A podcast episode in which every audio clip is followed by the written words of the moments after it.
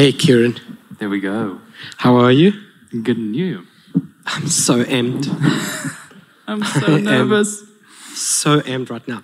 So, should I set this up quick? Let's set it up while I unpack First my- of all, we have the highest number of people online ever for a 6 p.m. service since the start of lockdown. Like 200 people logged on and decided we will watch this guy sweat it out. Secondly, this is Kieran Hempel. Kieran has Hello. been on staff here for. You want to clap for him? Has been on staff here. What's up with that? That's for that's for kids section. um, yeah, so brave. Kira's been on staff here for, for a couple of years now. Uh, Six. Six years, seven Six, years. going on Uh, runs production, sound, audio, general spaces. Uh, incredible wit, sense of humor, a bit salty. Gonna see what happens. So that's why they, apparently this is a thing, salty. That's why I asked him to do this.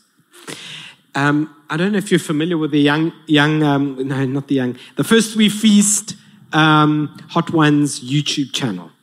guy called Sean Evans.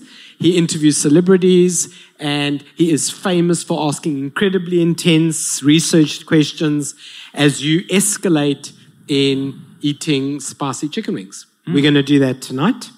He's got some questions. You can WhatsApp questions to our WhatsApp number, and we'll I'll try and respond to them in the next few weeks because we're going to do this every week for four weeks.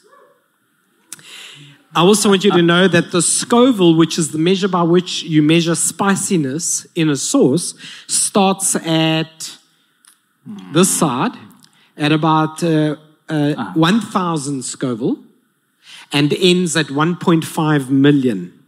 now for reference, a shot of pepper spray is a million.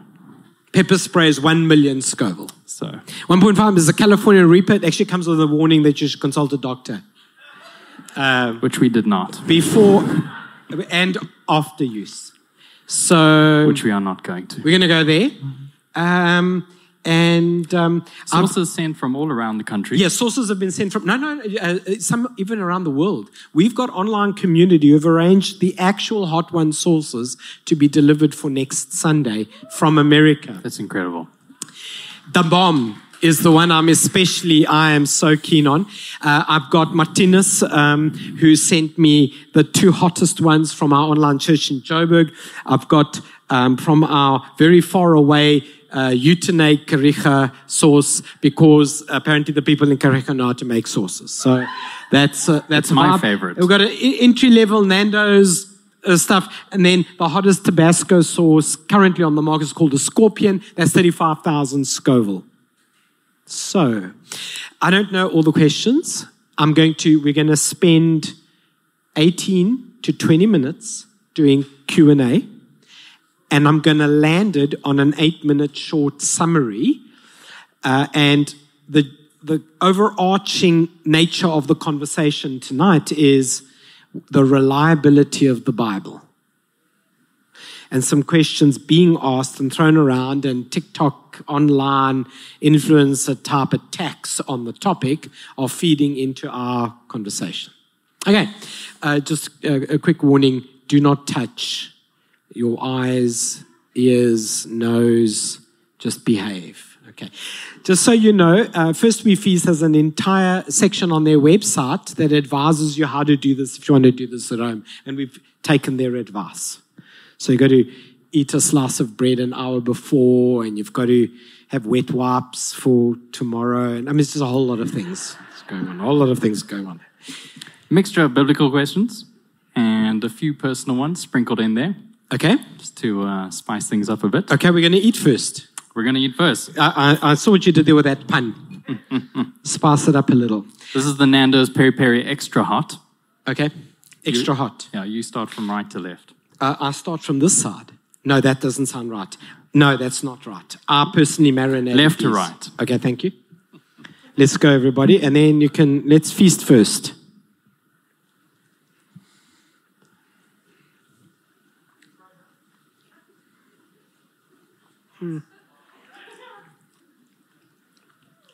The firm, yeah. Bit of a joke.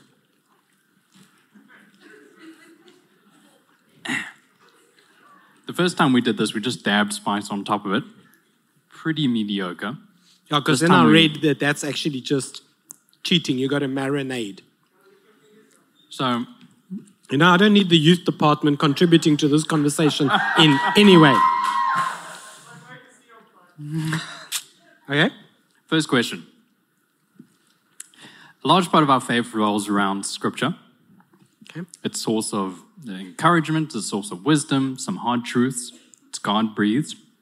Therefore, it's a vital part of, uh, it's vital to our faith that scripture is accurate, that it's, um, it can be uh, um, applied to our lives, and we know that um, it's true. Uh, scripture is a collection of books. You're making me nervous. What? Okay? Scripture's a collection of books. Uh, the Bible leaves out many books, though. The Bible leaves out many books. Okay? Uh, some of the Gospel of Judas, Book of Enoch. Does the Bible I'm reading today, is it complete? Is it incomplete? Can I trust what I'm reading? You left out that the Catholic Bible has a whole section of extra books that are not. Yeah, but that's a whole nother hot Oh, sauce. that's okay. That's another. Okay, sorry. Look, there, there are some manuscripts uh, ascribed to the to, to Judas, and there is a book of Enoch. But the thing that's very important is that, like any ancient writings, okay, there has to be an evaluation of their validity, whether it's a Greek tragedy or whether it is um, Shakespeare or whether it is a historical book on war or whether it is Holy Scripture. It goes through a process of evaluating. So you're going to make sure you've got a manuscript that is in its original language, more than 80% intact, start to finish, and hasn't been translated into alternative languages with edits. And all 66 books in the Bible. They meet that requirement. And the book of Judas, there's less than 18% of the book, and it's not in its original language, and we're not sure who wrote it. So, obviously, when you say these 66 books were chosen and included by definition, you excluded many, many more than the 66. Many. We're going to find lots still. Uh, but they didn't qualify even secular standard of historical accuracy. If this was just a university course on is this piece of manuscript true to the age and stage, the answer would have been no. And then the Bible has another layer of evaluation, and that is not only whether it is historically placed in the right time by the right author in the right language, and there's more than 80% of it, you have to ask, is it religiously sound? So, can we be sure that the events in it are, are collated with other historical documents of, like, was the king the king and the priest the priest, and was there an emperor and that was his name whatever? So, if they then met that requirement, they got included in what we call the canon of scripture, which is the 66 books you referred to. And if they didn't meet that requirement, the point was don't even study it. It's not even historically accurate, let alone religiously accurate. So, the Bible you and I have is more accurate than the Greek tragedies you study at university. Wow. It's been through two qualifications to be there, not just historical. Who decided to put these 66 books together? A bunch of very clever Greek priests. No. Um, so there, there- was a gathering of uh, religious leaders about three, four hundred years after the, the death of Christ. And it was uh, uh, motivated by uh, uh, actually secular leaders at the time. They were like, guys, get together and work out what you believe.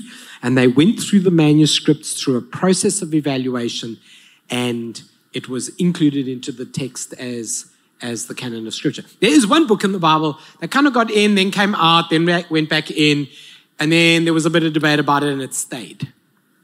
which one's that? Book of James. And that's because um, there was tension about works and faith in it. I will show you my faith by my works seemed to be a contradiction to the actual text. Uh, but in that James is the half brother of Jesus and the rest of the text was accurate, the decision was put it in the Bible because it meets the requirements, work out the theology amongst yourselves. Wow.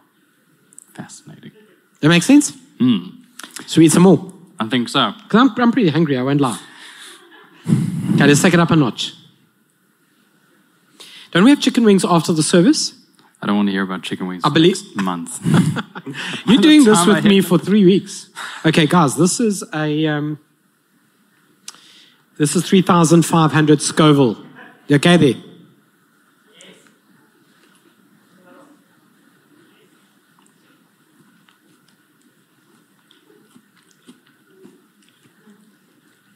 Hmm. It's hmm. sweet. Yeah, so I'm going to put it on your bra or something. Okay? The devil's waiting for you. okay? Can I take everything the Bible says at face value? So I was reading my Bible, not on any websites such as uh, BibleConspiracies.com or anything Okay. like that, forward slash aliens. No. Okay? Psalm 22, verse 21. Save me from the lion's mouth, for thou hast heard me from the horns of the unicorns. Did David really see unicorns, or was fam tripping a bit on some herb?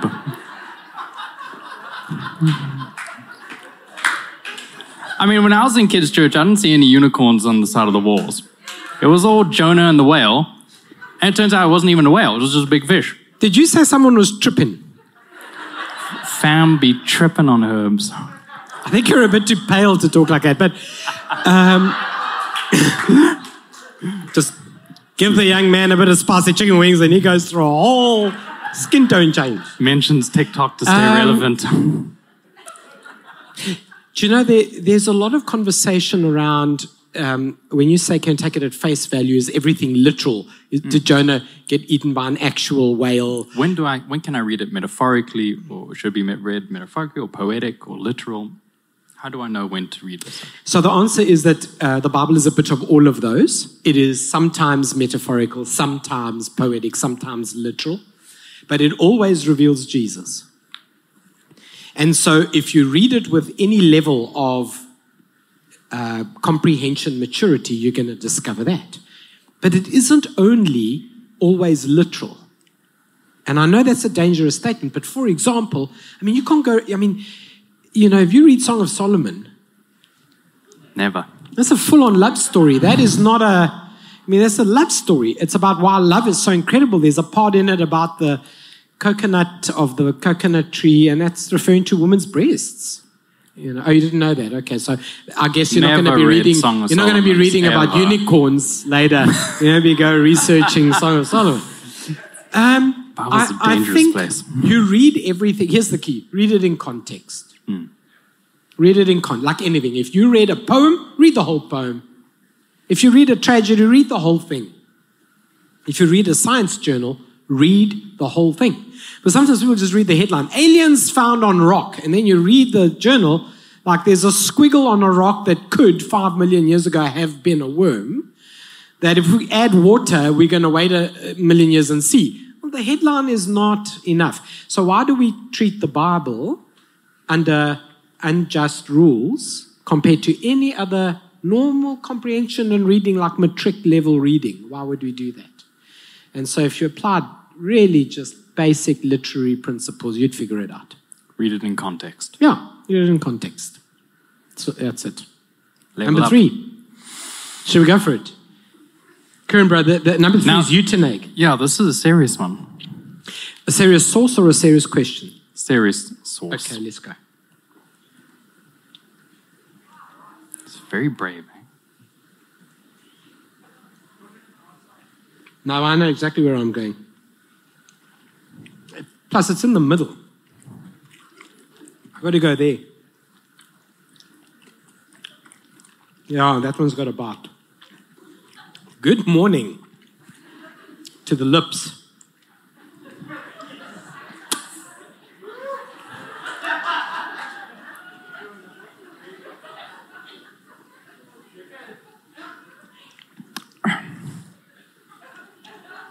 You're gonna know about it tomorrow. Just gonna make as many inappropriate jokes as I can.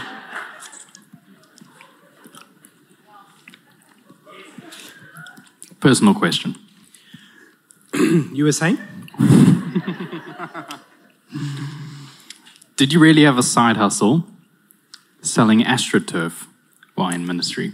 And what was the catchphrase of your AstroTurf company? For those who don't know. Okay, um, it, it was synthetic grass because the technical te- definition of astroturf is for sports use. And I wasn't doing sports installation. But yes, I installed synthetic grass at people's homes. And my catchphrase on the website was It's plastic, but it's fantastic. I'm not even kidding. and they paid my salary while we started the church. That's incredible. So I was the guy in Walmer Park with a little display of plastic grasses at different depths and heights, and then we were selling them and installing them. Wow. Hardest job. That grass is so heavy. Car- carting it around. I had a little um, uh, VW, had to load it up in the back. And the biggest job we did was a house in Blue Bay. Uh, this family had a pool and then like a huge garden around it. They didn't want grass anymore. Take the grass out, replace it with AstroTurf. Took me weeks. Resigned after that from my own company. We'll follow up with um, your craziest NMU, but I think back then UPE ministry story. Craziest ministry. The most daring thing you did in the name of the gospel. I'm exposing you Um, for everything. So, uh, NMU uh, has a, a, a admin building, 18 floors, the main building, and I broke into the the roof where the air conditioners are, and then I painted a sign um, that said "Turn or Burn," and I hung it over the edge uh, with some bricks to hold it down, and then on a windy day, uh, the bricks pulled up and smashed through the rector's window on the 18th floor. And he called me. Anyway, that's all I have to say about that. How did he know it was you? Turn and burn. he knew it was me because of the previous time he called me to his office. I decided that it was very important for people to know that getting to know Jesus was a matter of life or death. So we bought a, we bought a coffin. And during lunchtime, we marched the coffin in a death procession through, through building 35, down, down the thing to the cafeteria. And I was standing with a sign saying, Will it take six men to get you to church?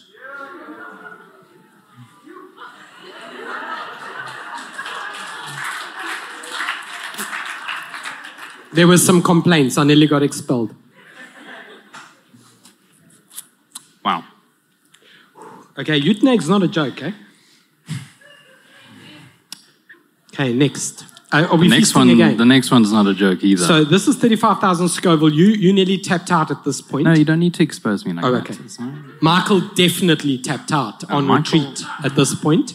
And so, or, or, well played. I just realized he sought medical help from his fiance. Okay, let's go. Jesus, take the wheel.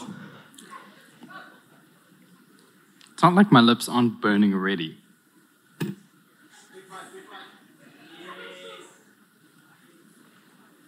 It's not even a nice taste now.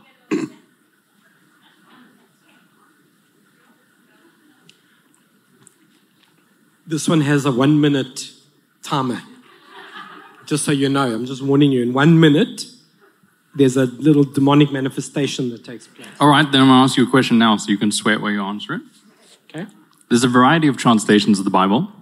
Some translations uh, conflict with each other, some verse in the Bible conflict with each other. What would you have to say, or how would you respond to someone who raises concerns over these contradictions? Tell them to wait until I have milk.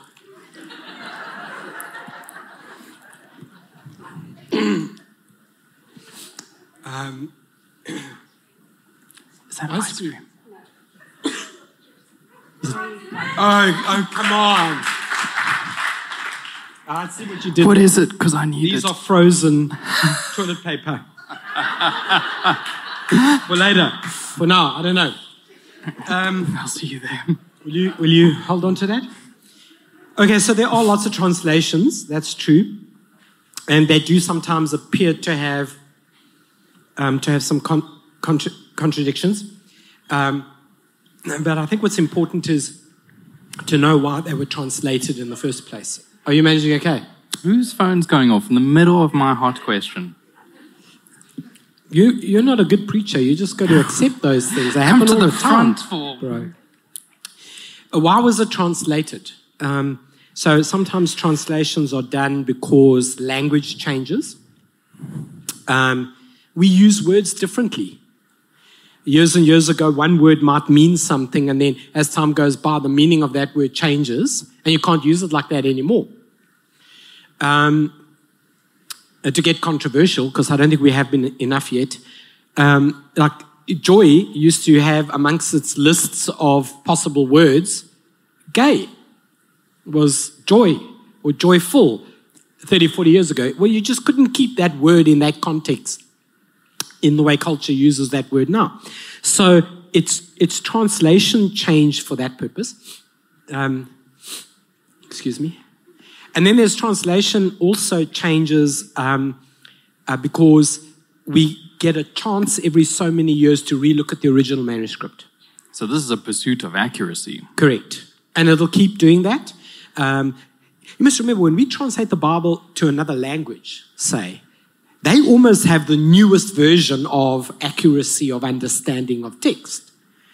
And so it's important for us to go back and relook at it. However, there is not one material contradiction or change in the translations that changes the meaning of the book at all. It's not there. And so it's a red herring to say, well, there are a lot of translations, so therefore uh, the Bible's not accurate. It's not true. People can translate things and be accurate. It's amazing. Yeah. Okay, Kieran, um, how are we doing on time? Uh, I am sniveling. We're going to go straight to the last. Disappointed in Straight to the last one. Are we? Are you going to skip one now? Okay. Yeah, we're going to need to go to the last one. Is that the 1.5 million Scoville? Okay, so it's got a Californian Reaper um, chili in it. It's made of it. And it comes with a, a medical warning. And um, what are you doing? Reinforcements. you got some lemon juice and some just cream straight up. Shut up, cream. Okay, ask your question. Let's eat. Do you know what? I think a dab is what the is what the series does.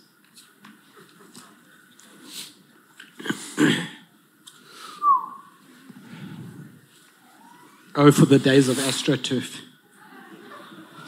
Okay, let's go.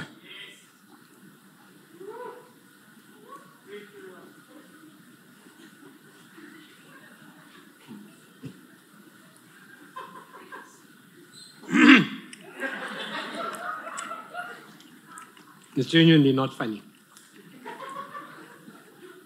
Both sides. Both sides.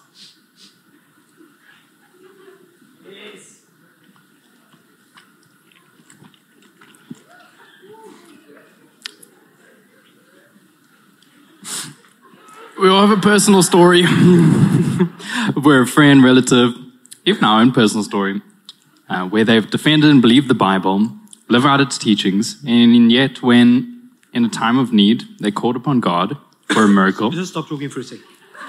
I got to get this out before I I'm start a single choking. thing you said. They called upon God in their time of need, like now, for a miracle, You- and God was silent. Someone's having a good go at us. Who left the faith? It's going to be me soon if it doesn't calm down here. Okay, go again, Kieran. You've got like 30 seconds. We all have a personal story where a friend, relative, even our own personal story, where um, defended the faith, Yes. believed the Bible, and lived out its teachings, and yet when in a time of need they called upon God for a miracle, and God seemed to be silent, and circumstance prevailed. If the Bible's accurate and trustworthy, and the Word of God is, I quote, living and active, why then do we not see its promises come out uh, in all our lives, circumstances, and in times of desperation and need? I think your problem is that you only want to see the nice promises. There were people in the Bible who suffered loss, had shipwrecks, got beaten, died for their faith, and still believed. Hmm. And I don't want a Christianity that is made up of sort of little fairy dust moments that move me from one sort of grassy experience to the next. I want to know that if I'm dying for my faith, it still holds. It still holds. so you got to sit there and suffer with me. that is really very unpleasant, I have to tell you. I'm struggling to see the point of this idea. I can't feel my face anymore. And you know, the funny thing is, it was, I think it was my idea. um, I, want, I want to tell you a, a couple of things to close off about the Bible. And this category of questions is called the inerrancy of Scripture. Um, is it, does it have error or is it error free? And I, I think there are a couple of things you've got to remember about the Bible. You can know the Bible and not be a Christian. People study the Bible like they study other forms of literature all the time. You have to know Jesus, and then the Bible makes sense. So we've got to be careful. We don't get too hung up on the Bible. I mean, we must get anchored on it, but not hung up on it. If a word doesn't make sense or a unicorn pops up in the Psalms, I think we've got to know Jesus. Because the Bible is going to take us the rest of our lives to unpack. The second thing is about the Bible is that there is nothing in your life that you can fully know. Yet you make decisions all the time. You marry someone and you don't fully know them and can't be 100% sure they're the soul mate and the one and only. You work that out as you go. You pick a career path, you go, well, that's to the best of my knowledge, that's who I am and that's what I'm going to do. Why then, with Jesus, do we want to be linguists who fully understand every letter of the Bible before we make a decision? Make a decision. Right? None of you buys stuff and goes and reads the terms and conditions when you get home. Please. But suddenly with the Bible, we want to read. Stop drinking milk. It doesn't stop. Suddenly with the Bible, I got fire in my soul now. It's beating the fire on my lips. You preach faster. So you just, there's somebody in that section I'm going to be praying for tonight. They did not bring a spirit of encouragement when they came. So I think, I think you have to be very, very careful that you don't use uh, not knowing enough as, as the reason. Uh, because, because I think there is a danger to that. Uh, you can't know everything about anything, let alone eternal things. But you can know about Jesus and build a relationship with him, and then the Bible starts to connect. And the way I want to explain that is there's a story in the Bible in, in the book of Luke, that's what I was looking up now, um, that uh, I, think, I think summarizes that for me the most. Um, give me a second, I can't see uh, with the tears coming out of my eyes here. Uh, it's in Luke chapter 24, and it, it's from verse 13. It's the disciples on the road to Emmaus. Jesus is dead, buried, resurrected. They're studying the scriptures. Jesus comes alongside them, and they can't make sense of scripture, Old Testament scripture at the time. And they're talking and walking and talking, walking, and Jesus comes alongside. They don't recognize Jesus. And then Jesus says, What are you reading? And they go, These scriptures, but they're not really making sense. And then as they get closer to the town of Emmaus, some of you know the story. They invite Jesus, come stay with us. And while he's breaking bread, ah, oh, that's Jesus. And then the scriptures made sense. You can study the Bible all you want. You will, it will not make sense on a soul level until you know Jesus Christ as your personal Lord and Savior. And you should remember that the early Christians did not have printed Bibles. There would be a copy of something in a temple or church, and the priest or pastor would read it out. You'd go home, think about it. You didn't get to sit there with a Google Translate and re-evaluate. So what happened in the early days is that people had a relationship and then they did their research in small chunks. We've now come full circle. People do a lot of research, you've got no relationship. And I do think we need to settle that matter. There's lots of stuff in the Bible. There's giants who have children with the sons of angels. I mean, there's confusingly interesting stuff there. But it's about Jesus.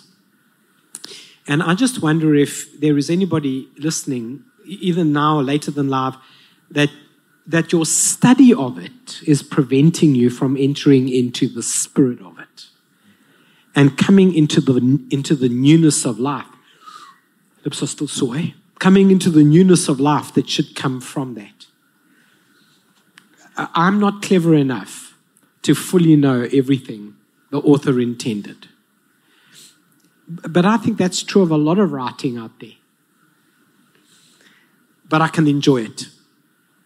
And so I really want to encourage you as we wrap up um, have a relationship with Jesus and let the reward be revelations in the Bible. And, and don't let the not knowing everything prevent you from saying, but based on what I do know, this I do know Jesus is Lord. We start there. And if, if, if you don't, you know, I can tell if people, I mean, I think all of us can tell if someone doesn't have a re- real relationship with Jesus uh, because they ask for an excuse or an explanation rather than a revelation or an understanding. So very often we'll go, see this thing in the Bible, explain that.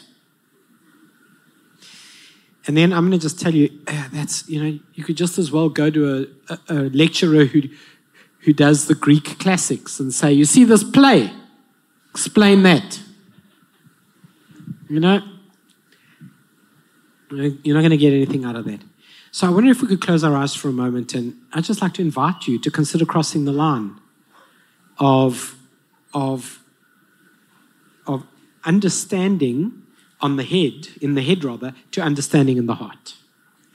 And if you've never done that, I, I really just want to encourage you to do that. I mean, you can hang around this stuff all your whole life, and you won't enter into it. You know, do you know what I mean?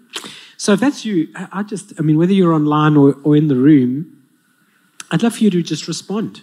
And it literally just is as simple as I believe uh, that, that you are my Lord and Savior, that you came to take away my sins, and I'll follow you.